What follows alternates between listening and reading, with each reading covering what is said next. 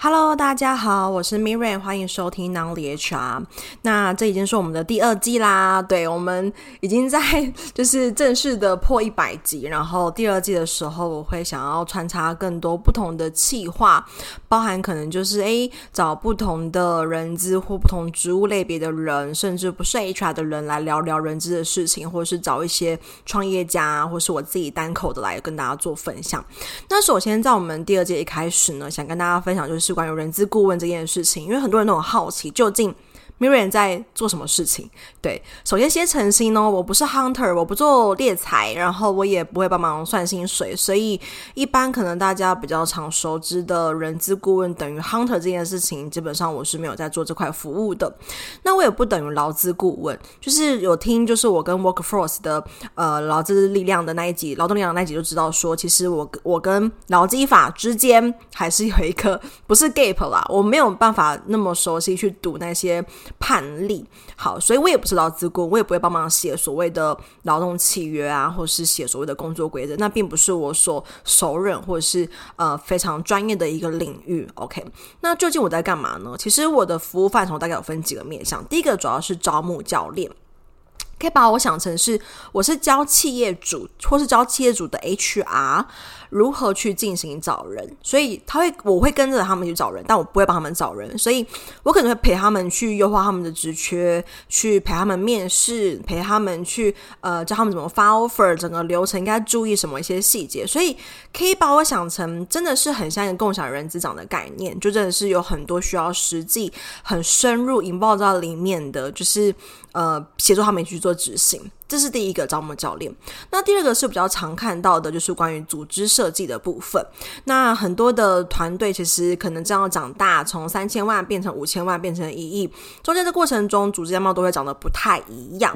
可能一开始只有三个人，后来变十个人，后来变十五个人，所以一定要所谓的定岗定责啦。那这时候其实大多数的老板都会都不会有这种呃职位权责划分的概念，因为老板只会觉得啊，有人。事情有人做就好了。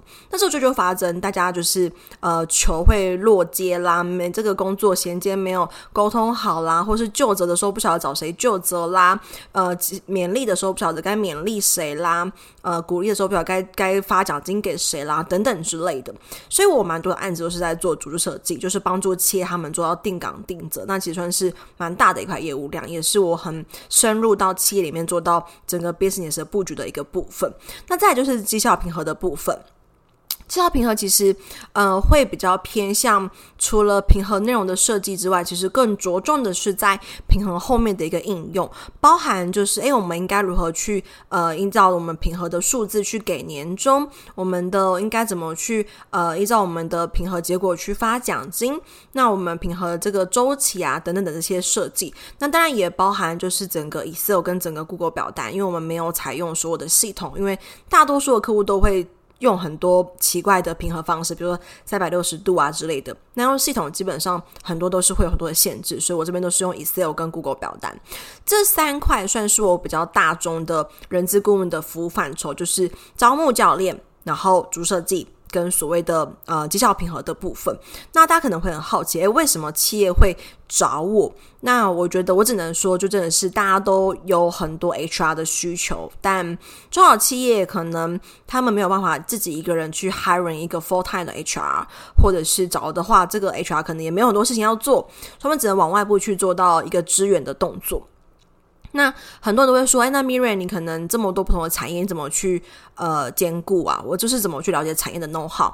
对我来说，其实因为我自己本身有业务跟财务的背景，所以在看这些面向的时候，相对会是很从财务面去看的，就是一定会看财报。如果他们有做到奖金制度之类的话，那一定会看财报。所以从财报就可以很了解这个产业的体质，对，大概是这样子。那我觉得，甚至是嗯，过往我们在做招募的时候，尤其我擅长的是在呃数位、网络、软体跟行销这样子一个产业。那我现在的客户。也都是这些产业所延伸的，所以我最多客户都是零售业，零售业最多，再来是电商，再来是呃，比如说软体啦、数位啊等等之类的。那我以前在 in house 做 HR 的时候，就会面试到很多这些产业的人嘛，所以我面试的时候就会知道说，哦，你公司是你公司的架构是如何，你公司的奖金怎么发，你公司的主管的权责怎么去定义。所以，当我过我以前在 in house 面试的时候，我就能够接触到这么多不同公司的人。基本上，大家想得到台湾有在做电商的公司，不论大的小的，有牌没牌的，我可能都面试过。那那时候就是一个我很好去累积资料的的时候。当然，我那时候并没有意识我要做人资顾问，但是走到现在来看，那时候的经验都是我现在养分。因为我那时候面试过了很多呃各个产业的这种数位产业的电商的人才、零售的人才，所以我现在才能够。去帮客户设计到很多他们的主设计，甚至才能够真的去帮助他们做到招募教练这件事情。那很多人都会说：“诶，招募教练为什么招募需要被扣取就是太多老板他们可能真的不知道怎么找人，职缺不晓得怎么写，然后面试不晓得怎么面。甚至我有个客户，他当初在发面试通知的时候。”那个发面通知真的是很惨不忍睹，所以他被 no show 的几率非常的高。然后后来我我一看才发现，哇，你这样子当然不会有人要来啊！你必须要写的文情并茂，才能够提升拯救一下你的你的就是呃你的到谈率。对，所以。嗯、我会觉得真的很多企业其实，或是很多的求职者，他们会有不好的体验，不是老板故意的，而是老板真的不会。那这也是 push 我为什么会想要出来开关于招募漏斗的课程，跟关于更多求职相关呃招募相关技巧的课程，就是因为招募这件事情是大多数的人认识人资的第一课，所以如果。嗯，non HR 的价值就是在去翻转人资的这个价值嘛，能够让人资就是从一个很黑的面向变成让大家知道人资不只是人资。所以我选择开招募的课，是我希望可以让更多的企业主，让更多的 HR 真的能够很很有技巧的、有策略的去执行招募。那这样子。呃，第一关 approach 到求职者的时候，求职者对于 HR 的印象一定就能够提升，一定就能够提升。我们光从到谈这件事情好了，你是发 mail 给他，发简讯给他，打电话给他，前一天拨电话，你的发 mail 的内容的简讯内容，这些全部的内容都有很多不同的策略跟玩法。那就全部都是 HR 可以努力的部分，全努力的部分。好，所以前面一开始呢，在 Podcast 的部分，我先跟大家分享，可能大家对我工作的范畴比较常感到好奇的部分。那我再回答一些我 IG 上收到的一些 Q 来跟大家做分析。好，首先有人问到说，现在的商业模式怎么发展的？然后赚的钱比以前多很多吗？我先回答后者好了，因为我赚的钱其实我逐年都有在我的 Instagram 上面跟大家做分享嘛。那二零一二零二三年、二零二二年全年是一百八十万的收入，但是还没有扣掉我的租金跟我的等等等的成本。那只能说赚的钱目前来说并没有比以前多很多，大概就是跟以前一样，只是变成我是自己自己出来创业这样子。那现在的商业模式怎么发展的？嗯，我现在的商业模式怎么发展的？主要的案源还是靠口耳相传。对，我的客户大多数都是客户介绍来的，所以说商业模式怎么发展，可能从 IG 起家，IG 起家之后累积了专业度，然后慢慢扩张到 B 端的领域。嗯，大概这样吧。我不确定我的回答有没有很精准的针对商业模式这块。好，那下一题，人资顾问经常遇到的困难会是什么？然后，嗯。嗯、其实困难有非常多种啦。那当然，第一个是企业主会想用制度取代管理，例如他会觉得，哦，我请了顾问来，我的公司就可以每个员工变得超敬业，每个员工变得 energy 满满，每个员工变成超聪明的员工。当然不会啊，你还是要去 coach 他，你还要说他说，呃，leader 他，你还要说 manager 他，所以他并不会马上变好。对，所以这就很像是我常常跟我客户说，今天。呃，政府有违停会罚钱的机制嘛？就是我们停车违停会罚钱的机制。但是如果今天一个人很忙碌，他还是会违停啊。像是我，我偶尔还是会违停。当我找不到停车位又急着开急着开会的时候，我还是会违停啊。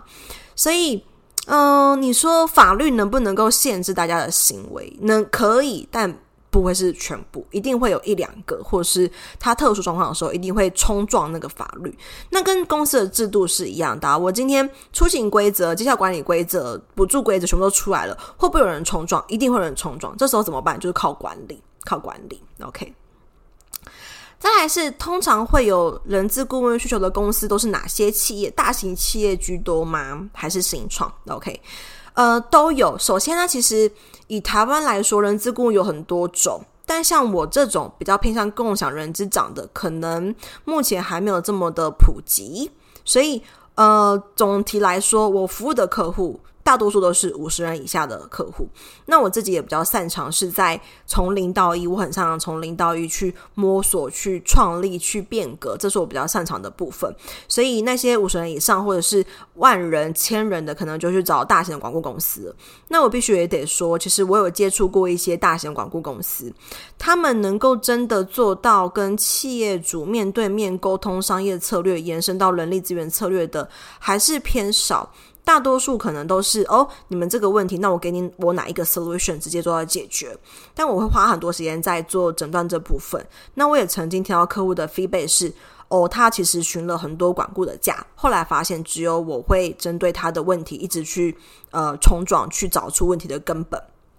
所以我真的会比较像是一个嗯共享人长的概念吧，就是真的是很以 HR 角度去看整个人力资源的策略跟布局。那当然也要结合 business 这块。好，再来的问题是，除了自己的平台之外，有从哪边接到案子吗？哈哈，目前都还是靠 Instagram 跟客人介绍客人啦，这是主要的。那当然，我有尝试在一些外部的社团举例，这也是。额外 Podcast 单独的跟大家做分享，就是什么 BNI 啦、福伦社啦这些，我们可能创业家不是我们创业家，是创业的人会参加的社团。对，呃，我都有去参加，但是对我来说并没有很多的实质性的帮助。然后我后来又退掉一些了，因为对我来说，可能还是比较擅长走网路。然后我的客人，我比较喜欢的是。呃，比较偏新创性质的客人，所以会参加商会的，可能有一些都会是有年纪的，嗯、比较资深的企业主。那对我来说，其实也不会是我的客群，我也比较想要跟年轻的创业家做到沟通，这会是比较让我感到兴奋跟期待的部分。所以我自己主要的案源都还是来自于 inswai 跟客人这套客人。那目前，嗯，去年到现在大概累积了二十几家，快三十家的客户。OK。在人资自雇者工同样工作量，钱会相对多一点吗？呃，不同工作量啊，钱会比较多。对，这当然是没错的。那只能说，其实呃，人资自雇者必须要很有即战力，因为你会面临到企业主的各种问题。企业主会问你，呃，治安的问题、行销的问题、品牌的问题、产品的问题、法律的问题。各种问题，然工商财务登记的问题，对，因为就是真的很像是一个智囊团，所以他有很多经营管理上，我都会把自己比喻为是呃偏气管的人管顾问，对，就是比较偏气管的人资顾问，然后我会给我会给予一些呃气管的建议，但我只能给予人管的 solution，大概是这个样子。好，那薪水变多还是变少？当然是会变多啦，当然是会变多。因为在 in house 的时候，以我这个年纪在 in house，其实还是有限嘛。除非我去外商，但我英文超破，英文超破。OK，再来是很喜欢 Miriam 的图文风格，想知道在自媒体创业路上遇到怎样的挫折，何时营收转亏为盈？OK，我的自媒体创业路上，我从来没有。亏过诶，因为我我我二零二零年开始经营我的 IG 的时候，我其实我二零二零的二月二十一号开始经营我的 Instagram，三月份就有付费，就是有收费的那个呃职涯引导了，所以其实大概就是开始有收入，然后开始架站之后，就是没有站上呃账面上是亏的状况。但是现在不一样啦，对，现在开公司之后，我有了员工，有了人，有了团队伙伴们，就是账上数字还是亏的哦。那我可能到时候再跟大家分享我什么时候转亏为盈好了。如果单纯讲自媒体是没有亏，但是如果撇除自媒体，就是真的横跨到呃，to B 人资顾问这块的领域是还没有转亏为盈啦。好，那遇到过什么样子的挫折？自媒体创业路上，自媒体创业路上遇到的挫折，应该可以跟大家分享。大家或许也都知道，就是呃，一定会有一些酸民啊。对我来说，相对是比较少的，因为可能我的议题比较严肃吧。对，但是偶尔遇到酸民的时候，还是觉得哈，就是会觉得很挫折。但是到现在经营自媒体也三年多了，我觉得也还算习惯了。OK。如何能成为全职的职涯顾问？好，我只能说。到我目前我身边呢、啊，没有人是全职的职涯顾问，单纯 pure 只做职涯咨询，一定会兼一点讲师，兼一点人资，兼一点心理师，OK，或者兼一点其他的工作，所以。我也很难回答如何做全职的职涯顾问，就是除非你的薪资要求没有到很高，如果你一个月追求两三万，那那 OK。其实我我二零二零年的时候，大概有连续两三个月，单纯只靠职涯引导，大概就可以有三万多块的收入，就单纯只靠职涯引导，不不加讲座，不加那些。所以如果你的期望是这样，那我觉得嗯可以，但就是靠自媒体吧，就靠自媒体，对，不然别人不会看到你啊。从无到有的初衷哦，OK，好，嗯，一开始我经营 Instagram 其实是想要让更多人知道怎么写履历，因为 HR 捞履历比较轻松，但嗯。更多，我觉得现在自我引导之后，更多是为了要解决问题吧，就是解决大家不会写日记这个问题。那包含我每一个创业的主题都是一样。我我选择去开拓我的 Instagram 是要解决大家不会写日的问题。我选择开拓 Podcast 是要解决大家对于 HR 不认识的问题。我选择当人资顾问是要解决企业主不懂人力资源管理的问题。所以我有很多的初衷都是来自于解决问题这个呃出发点。好。再来是怎么学习经营自媒体的？主要靠自己摸索，还是有什么资源吗？没有资源呐、啊，有谁会有资源吗？是不是就是我都是素人呐、对，怎么会觉得我有资源呢？呵呵，对，都都都是靠素人自己慢慢摸索啊。然后怎么学习经营自媒体？我觉得我有一个观念是，我只会去写，跟只会呈现我自己也喜欢的东西。就是举例来说，我我的图文就是只有两行字，我的图就是两行字，不会有。不，很少会有三行字，是因为我自己不喜欢看很多个字。那我就是以我自己喜不喜欢去做到一个呃判断的依据。所以如何学习，我没有上过任何的课，就是如何经营 Podcast，如何经营 IG 的课，no 没有，never never。那就是一直去找出我自己喜欢的方式，然后去看别的厉害的人怎么去分享的。对，但我自己。呃，你说那些经营自媒体的方式，比如说跟别的账号串联啦，或者是到处推广啊，我都没有试过。我主要都是 focus 在内容上比较多，就是把内容写好，其实转发多、分享多，大概就是能够带好，就是会有比较好的自媒体的成果。再来是，哦，这个问题很棒哦。有些人认为人资没有专业，身为人资顾问会怎么回复？人资有没有专业，其实是一个鸡生蛋，蛋生鸡的问题。我觉得还是要看他有没有发挥的空间。英雄无用武之地嘛，对。所以，呃，如果每一家公司都要求人资要很专业的话，那这个职位就是能够进来这个职位的人，他相对一定会专业的。但是如果今天公司都不要求人资要很专业，那进来这个职位的人相对就不会是很专业的。所以，它是一个市场造就的结果。呃，目前来说，还是很多的 HR 是没有实权、没有话语权、没有 business 的决策权。但是如果今天能够每一个企业主他能都有放权给 HR，让他们去找出 business 跟呃 human resource 的关系，那我觉得 HR 有没有专业，其实能够马上看出来。那这个专业性就能够马上被展现在这个台湾的社会上。希望有一天能够翻转人资的专业喽。再来是想成为人资顾问，应该往哪方面去努力呢？好，首先我并没有待过任何的管顾公司。那我据我所知，管顾公司的像我们常知道，比如说嗯，TWT 啊这样子的外商 Mercy 啊，可能他们只会用呃心理系、人资所、气管所那种顶大学历出来的。那那样子的人资顾问跟我现在做人资顾问其实有非常大的区别。那样子的人顾问、顾问、人资顾问可能是做一些大的 project，例如呃人才的三六零的鉴别，例如人才的梯队等等之类的。但是我这边就是做一些比较是真的是小而美的组织规划，或者是呃人跟 business 的这些关系。举例好了，呃，我有客户当初来找我的时候，是因为他想要从线上转到线下，他想要开实体门市。那我就问说，你开实体门市的原因是什么？他说，因为他们线上的市场已经饱和了。那我就说，那你可以下到屈康宝啊，屈臣氏、康是美、宝雅。所以后来他们就采用我的策略，他们就没有去开实体门市。那这块跟 remote human resource 有关系啊。当今天你选择去开实体门市，这个策略如果是错误的，你人就不会有好的好的战果，没有好的战果就没有好的薪资。所以我觉得我成为人资顾问很大的一个重点是，如果我能够帮助企业主有一个好的人力资源策略，策略对了，他就能够有好的收入。对，就是环环相扣。再举一个例子，我有一个客户，他是开餐厅，他当初跟我说，他想要制定一些绩效平和的制度。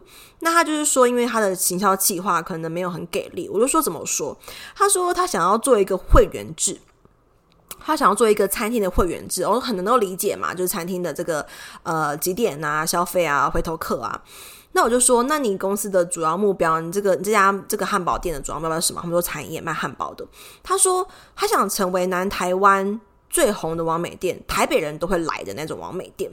然后我就说，如果你的目标是成为台北人都会来的网美店，那你要会员制干嘛？就是台北人又不会回头。OK，所以这件事情就突破了他的盲点。然后我觉得他的员工蛮可怜的，因为他员工。以前就要一直被他揪举着他的会员制绩效不好，但是就是跟他的策略不符啊，所以你说这是不是 HR 要做的？我觉得其实是诶、欸，因为 HR 必须要看到你的人的 KSA 有没有被用对的地方。好，谈远了，好，所以回来谈到这题，成为人资顾问该怎么努力？嗯、我觉得其实你必须一定要先把你自己的 HR 的 know how 要专。变得很专精，就是在 HR 里面领域磨个四五年，我觉得应该至少吧，至少我自己也磨了五年的时间。那像是我比较另类，其实我。大概在第二年就直接跃升到人资幕僚的领域，就是一个跳级打怪，比较痛苦一点。但如果你没有在呃 HRBP 这个职位，或是人资幕僚人主管这个职位，要出来做人资顾问，可能会蛮辛苦，因为你可能没有习惯跟企业主沟通。所以努力的方向，我觉得蛮鼓励你们可以先往 HRBP 的努力方向去做发展。那我的招募漏斗课程，其实我教很多大家一些呃商业的数据的思维，例如说我们的。求职淡季，那我们该怎么去跟雇主、跟怎么去跟老板沟通，让他知道说，哎，我你现在这个 business 跟我们的人人资策略可能会是有所冲突的喽，或者说你的招募可能会有问题哦。所以我的课程其实是能够帮助大家要升为 HRBP 的，给大家做参考一下。好，那。补充一下，我刚忘了说，我这个课程是指我七月四号要上架的课程。对，七月四号会上架一堂新的招募漏斗的课程。那旧的招募漏斗课程已经停售了。对，那新的课程跟旧的课程内容有非常大的区别，非常大的区别，天差地远，课程名称完全不一样，就是一个完全不同的课程。对，所以给大家做参考。好，那目前呢，看到 Q&A 大概是这边，大家其实就会很好奇我的案源从哪边来啊，或者是我如何成为的？那这两个是最多人问的问题。那案源从哪边来？就是顾问介绍客户，呃，顾问客户介绍客户，然后从 IG 来的也蛮多。那还有一个部分啦，就是自己 Google 来的，就他可能 Google 中小公司人资顾问。那大家其实你现在上网只要 Google 小公司人资顾问，应该第一二名也会是我吧？对，没意外的话也会是我爸？OK，好。那呃，除了常问的客户从哪里来，就是怎么成为？怎么成为的话，就是既要先准备好，然后也要去有更多到底思思考你要做的事情是什么，不然其实没有人带，你会非常的发散，整个整个。整个行走的内容跟所有的行动策略都是非常非常的发散的。好，所以以上分享给大家。如果大家对我的人资顾问工作有任何好奇的话，也欢迎留言在我们的 Podcast 好吗？或者是我们现在有一个人资疑难杂症的表单收集。那你对于 HR 工作上，如果是人资工作者，你有任何的问题想要问的话，也可以在我们的表单中跟我们做分享。那我会在节目中回应给大家。OK，那大家也就要记得哦，我们七月四号呢，我们招募漏斗。会课程会上线。那这堂课程会很着重在招募数据的这个应用，以及更多的是招募问题的分析。基本上就是所有找不到人的问题，我都帮你所有分析跟所有解法，全部一个课程全部都给你。那我其实很希望能够帮助更多的企业，跟帮助更多的人资工作者放大自己的价值。OK，那我们下期见喽，拜拜。